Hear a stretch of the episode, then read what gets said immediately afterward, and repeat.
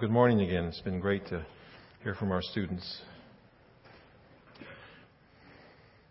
You're at work and um, you notice that a co coworker of yours is is doing something unethical. They're cutting some corners and it's going to cost the boss. You notice this and they ask you to be quiet, not to say anything. What do you do?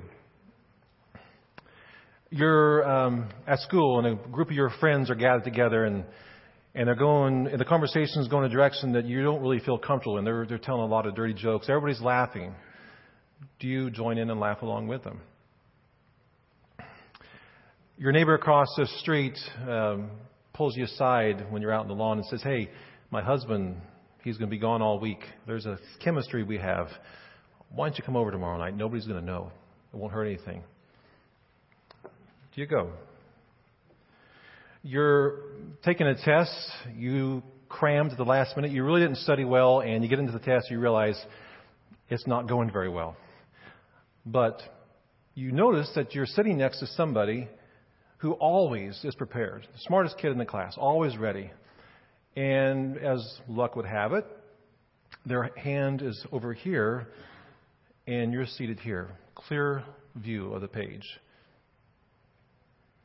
Do, do you look? Your boyfriend and you have been going together for a long time. He says that he loves you. He says, What's the harm? He says, Tomorrow night, let's hook up. You know what that means? Do you, do you, do you show up? You know, every day, these scenarios may not relate to some of you, but every day we face situations where we have a choice. We can make a decision. Will we compromise our faith and our beliefs? Will we cave to pressure to avoid consequences or rejection or whatever it might be? Or do we stand firm in our faith and honor God no matter the cost? Today, our sermon series is continuing. We're looking at summer vacation stories, and what we're doing is looking at stories from Scripture, Old Testament and the New Testament. And stories of individuals or a group of people who took a journey. Some of these journeys were long, some of them were short, but all of them have something profound for us to take away. And today we come to the story, a well known story of Shadrach, Meshach, and Abednego. Uh, between services, uh, somebody pulled me aside and said that when they came here a long time ago, another pastor used to say uh, jokingly, if you have a hard time with the names, just say my shack, your shack, and a bungalow. We, we, we won't do that today. But we're, we're looking at the story of Shadrach, Meshach, and, and Abednego. And um, they have a choice. They, they are in a situation where they have to make a decision. They can go God's way or they can go their own. And, and the stakes are very, very high. It's life or with compromise or death with no compromise. Now, a little bit of backstory here. Um, Shadrach, Meshach, and Abednego and their good friend Daniel, the book's named after Daniel, were among a group of, of people uh, in Israel. And a few years earlier, they had been overrun by the Babylonians. They were like the, the, the, the big power in the area. And they overran them and they, they slaughtered a lot of people and then they, they picked out others and they said, okay, that one's smart, he's good looking, he's strong, she's pretty. And they said, we're going to take them, we're going to march them a thousand miles to what is now um, Iraq. And so they marched them there, uh, maybe in chains or roped together, who knows, but it wasn't a very pleasant experience. They marched them on this journey that they didn't want to go on to a place they did not want to, to arrive at. And they get there and they face more challenges. They discover that they're supposed to learn a new language. They're supposed to learn a new culture. They're supposed to eat and drink different foods and wine, some of them which they felt would defile them, which was against their faith. And they, they were in a culture and a situation where everything, almost everything was contrary and hostile to what they believed and what they felt and what they knew was right. It was, it was contrary to their identity. They were given new names, even, to try to assimilate them and break them down and make them Babylonian. It's sort of analogous to think of it this way. Um, say, uh, God forbid this happens, but say ISIS overruns the U.S. Uh, they defeat. They, they kill a lot of people, and then they say, We're going to take the best and the brightest of the young people, which would include our people, of course, and say, We're going to march you about a thousand miles And, and when you get there, you have to learn a new language. You cannot speak English anymore. You have to, we're going to give you a new name. You can't be called by whatever your name is. It's, we're going to give you a new name. Uh, we're going to, um, you're going to have to learn a new culture, and you can no longer worship Christ. You have to worship now the God that we tell you to worship. If you don't, we'll cut your heads off, which actually is not hypothetical for some people in the world today, as we know. But if you do compromise, if you, you just kind of take, choose the way of the easy way, well, everything's going to go fine with you. We'll promote you, we'll assimilate you, and you'll have a good life.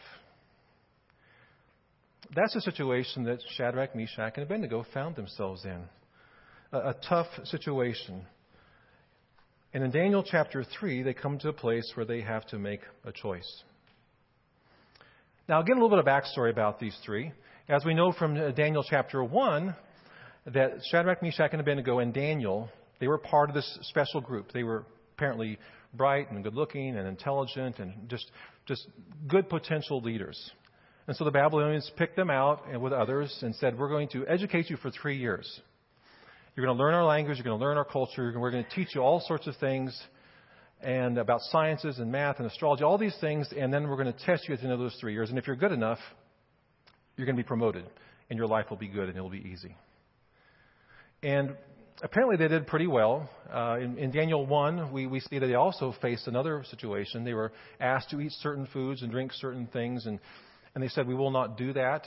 It'll defile us. We don't know why that would have been. Maybe it was offered to idols, or maybe they didn't drain the blood like the Hebrews would from the meat. We don't know, but they chose not to eat these things. And they actually passed the test, they're promoted. So now we come to Daniel chapter 3. And something we can take from this is, is we're not just dropping into this story. Earlier in their lives, they had made other choices. Maybe not life or death choices, but they had made choices not to compromise, not to conform. And I think the lesson for us, first lesson for us, is that the more we take a stand for Christ, maybe not the easier it's going to be, but the less likely we are to compromise because God will honor us. God will empower us and help us to make choices. The inverse of that is true also. The more we compromise on the little things, the more likely we are going to continue to compromise. And when a big choice comes, we're likely to fail the test.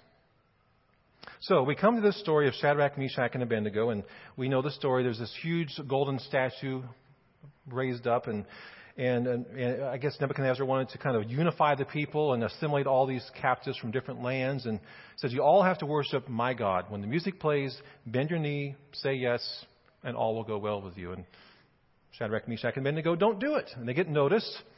And they must have been pretty valuable people because Nebuchadnezzar doesn't just chop their heads off right away, doesn't throw them in the fire right away. He gives them another chance. He says, Maybe you didn't notice this, but we'll give you another chance. You do it this time. The music plays, you drop to the knee, you say yes. All will be well. All will be forgotten. No problem. No skin off my back. But they tell him this We do not need to defend ourselves before you in this matter. If we're thrown into the blazing furnace, the God we serve is able to save us from it, and he will rescue us from your hand, O king. But even if he does not, we want you to know, O king, that we will not serve your gods or worship the image of gold that you have set up. Hmm. So, one simple act drop the knee. They don't even have to sing the songs, they just have to drop the knee, and their nightmare and potential death is gone. And they'll be restored to the positions of influence and maybe even get promotions, but they will not bend the knee.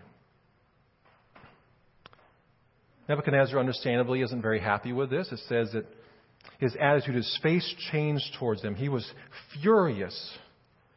And he tells them, heat this furnace up seven times, which I don't know how hot that is, but basically saying, make this furnace hotter than it's ever been. Make it as hot as you can make it. Imagine these three guys. I mean, they were at the time, they were probably college age, maybe early, mid 20s. They've made their choice. They said, We're not compromising. But they see the fire getting made hotter and hotter. They can feel the heat. And they know that the end is near. Every exit is closed. There's no escape pod, no way to get away. And they're not superheroes. They're not impervious to heat. They're filled with courage, a little bit of fear probably, but a lot of faith. And as they're being hauled towards the furnace, they see the guards who were hauling them there collapse from the heat and die. And then they're in the fire. And they wait to feel the searing pain and, and to be overwhelmed by the smoke in their lungs, but nothing happens. They don't feel any different. It begins to dawn on them that they're not even warm, no burns, no smoke, and the ropes around their hands and feet, and they're burned away. But they're not burned, their skin is untouched. But that's not the best part. The best part is what happens to turn this from a miracle into a divine encounter. Verse 24. Then King Nebuchadnezzar leapt to his feet in amazement. Weren't there three men that we tied up and threw into the fire? His advisors said, Certainly there were, King. He says, Look, I see four men walking around in the fire, unbound and unharmed, and the fourth looks like a son of God. Now, it doesn't say specifically who this fourth person is, but most uh, Bible scholars and, and teachers and preachers believe that it was Jesus, and I think it was Jesus. And I wonder what they said to each other in the fire. I wonder if Jesus told them how, how proud he was of their loyalty and devotion and commitment to the Lord. I wonder if he told them that their names would be remembered for centuries because of their, their, their courage in the face of persecution. I wonder if he told them that countless people would be inspired and strengthened by hearing their story. On the other side, I wonder what they said to Jesus. I'm sure they poured out their thanks and their adoration and worship. They'd come to this place planning to withhold worship from a false God and they end up worshiping the one true God as they never have before. And the furnace, which looked like the end of their life, ends up being the greatest thing that they ever experienced. Because the furnace turns out to be the place where they meet God, really meet God. God meets them in the furnace. That's the way it is today for us a lot of times. Sometimes God will deliver us from the furnace. He can do that. Sometimes He will, sometimes He doesn't. I don't claim to understand why. But, but God will deliver us in the midst of the furnace. He will meet us in the furnace in a powerful way, in an incredible way. I mean, C.S. Lewis says this about suffering and pain. He says that God whispers to us in our pleasure, but He shouts to us in our pain. And so the furnace ends up being what looks to be like certain death ends up being a place of amazing life and experience with God, the risen Christ. Verse 26. Nebuchadnezzar then approached the opening of the blazing furnace and shouted, Shadrach, Meshach, and Abednego, servants of the Most High God, come out. So they come out of the fire, and, and all these other politicians and political cronies and, and government officials crowd around them, and and they see that the, the fire has not harmed their bodies, that there's none of their hairs are singed, their robes aren't scorched, and there's not even a hint of, of smell of, of fire or smoke on them. Not like the cozy inn. When you go there, you come out and you just it just reeks. So I wish we could go there and not smell that way, but that's how it works. And then Nebuchadnezzar then says in verse 8, Praise be to the God of Shadrach, Meshach, and Abednego, who sent his angel and rescued his servants. They trusted in him and defied the king's orders. This is amazing.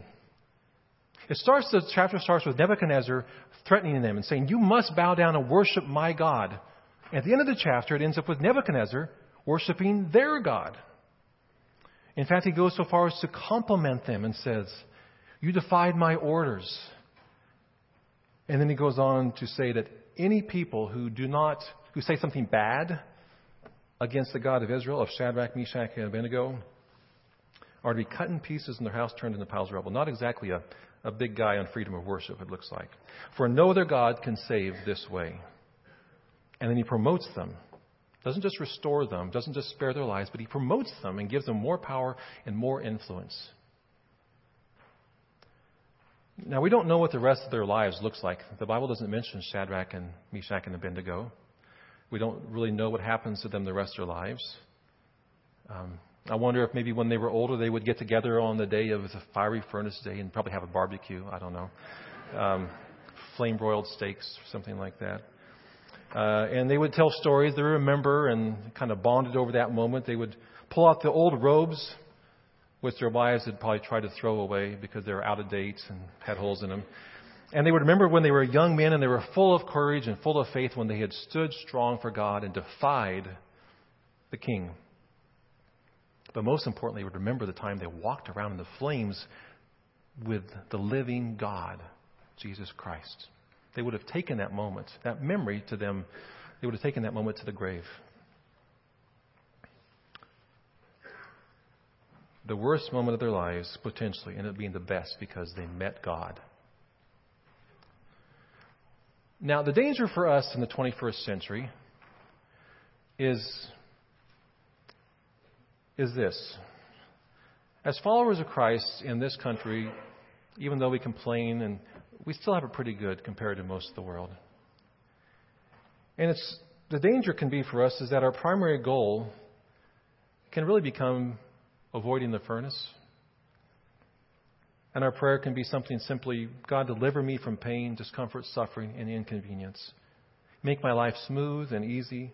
Make my life comfortable. Make it pleasant. Remove obstacles from me. We, we avoid even the low level flames, just the simmering stuff. Now, don't get me wrong, I'm not saying that we are to seek out the furnace. We, you know, we shouldn't feel guilty that we are blessed to live in this time and this place, but we shouldn't make it our primary goal to have an easy life, a good life, a comfortable life. Our goal should be to radically and consistently and faithfully follow Jesus Christ to journey with Him through life, to grow in our dependence upon Him, our trust in Him, our experience of Him as a risen Lord. Knowing full well that as we do so, that there'll be times when we are led into the furnace, that we end up in the furnace, but also knowing full well that Jesus will, without a doubt, meet us in the furnace. James says this in his letter Consider it pure joy when you experience suffering and trials and persecution isn't that amazing? Doesn't say he sought it out, but when he experienced it, said it's, it's pure joy because that's when you experience God the most powerfully in your life when you're in the furnace. 2 Corinthians 12, the Apostle Paul says this. It says, It was given to me a thorn in the flesh. Now, we don't know what it is. It was in lots of speculation. Probably some sort of physical uh, ailment. Three times I pleaded with the Lord to take this thorn away from me. Three times God said no. But then God says to him, My grace is sufficient for you. My strength is made perfect in weakness. In other words, I'm going to meet you in the furnace, and you'll know me in a powerful way that, that you would not without this thorn. if you know anything about Paul in his life, after his conversion, he lived in the furnace most of the time. God calls us to a life of faith, a dangerous life, a risky life, because that, that's what faith is about, right? It's a risk. We don't know everything. We don't know exactly what God is doing and why He does it sometimes. But we know enough, we've experienced enough to take a step in faith, take a risk for Him. And that's what Shadrach, Meshach, and Abednego did. That's what God is calling us to do. To be, to be people of a greater dependence upon Him, of greater faith and greater trust. Now, you might be thinking, there's no golden statues in our world. There's not one built in Washington, D.C., or, or Topeka, or here in Salina, and that's right. But let's be honest, there are gods that we worship in our culture, right? Things like comfort and ease and security and success, the acclaim of people. Let me put it to you this way How many heroes of the faith in the Bible had an easy life? only one I can think of maybe would be Enoch, the Old Testament guy, walked with the Lord and just kind of walked on into heaven, didn't die. But just about every other hero of the faith had some tough things in their lives. Hebrews 11 is called the chapter, the Hall of Faith. And it says things like They endured flames and being pierced with spears and sawed in two and crucified and all sorts of other things famine, famine, nakedness, all these other things that all these, and, and yet doesn't say, and they had a great life. And where does Jesus say to his followers, God has a wonderful plan for your life? And that involves a great house, an attractive spouse, great successful kids, a terrific job, a wonderful car, great vacations, and an endless succession of easy days. No, Jesus says, take up your cross and follow me. Dylan quoted a verse If you want to gain your life, you must lose it for my sake. If you try to gain it in this world, you'll lose it. Jesus says, Follow me. And you'll have this great big God who goes with you, and you'll experience outrageous joy the world can't understand. And you're going to be in trouble a lot of the time. And people have followed Christ by the hundreds of thousands, the millions since, following the same path that he took servanthood, sacrifice, community, suffering, persecution, even to the point of death. God calls us to follow him. And even when it means we're in the furnace, he promises us that he will meet us there. I concluded with this promise from Isaiah 43. God says this to the people of Israel who knew what it was to be in exile Fear not. Though you pass through the flames, they will not burn you, they will not destroy you. Let's be people of, of risky faith, of no compromise. Let's pray. Father, we come before you, Lord, and we we begin by thanking you for your word, which challenges us at times, comforts us at times, and today it's pretty challenging. But it's also comforting, Lord, because we know that you'll be with us. Lord, we confess, and I confess, there have been times when I've taken the easy way. I've not always wanted to pray, Lord, stretch my faith. Help me to grow in my understanding of dependence upon you. Um, Lord, use my life no matter what it costs me. Those are hard things to pray. Lord, help us to be people who can pray those that way. To not take it for granted when we do have a pretty blessed life, but also to be willing to go into the furnace if it means we'd have to compromise or deny you. We thank you, Father, for the example of these three young men who said no to Nebuchadnezzar, a man who held their lives in his hands, but said yes to you. And in so doing, experienced the most amazing adventure and experience of their lives an encounter with the risen and, and alive and Jesus Christ. We ask this through his name.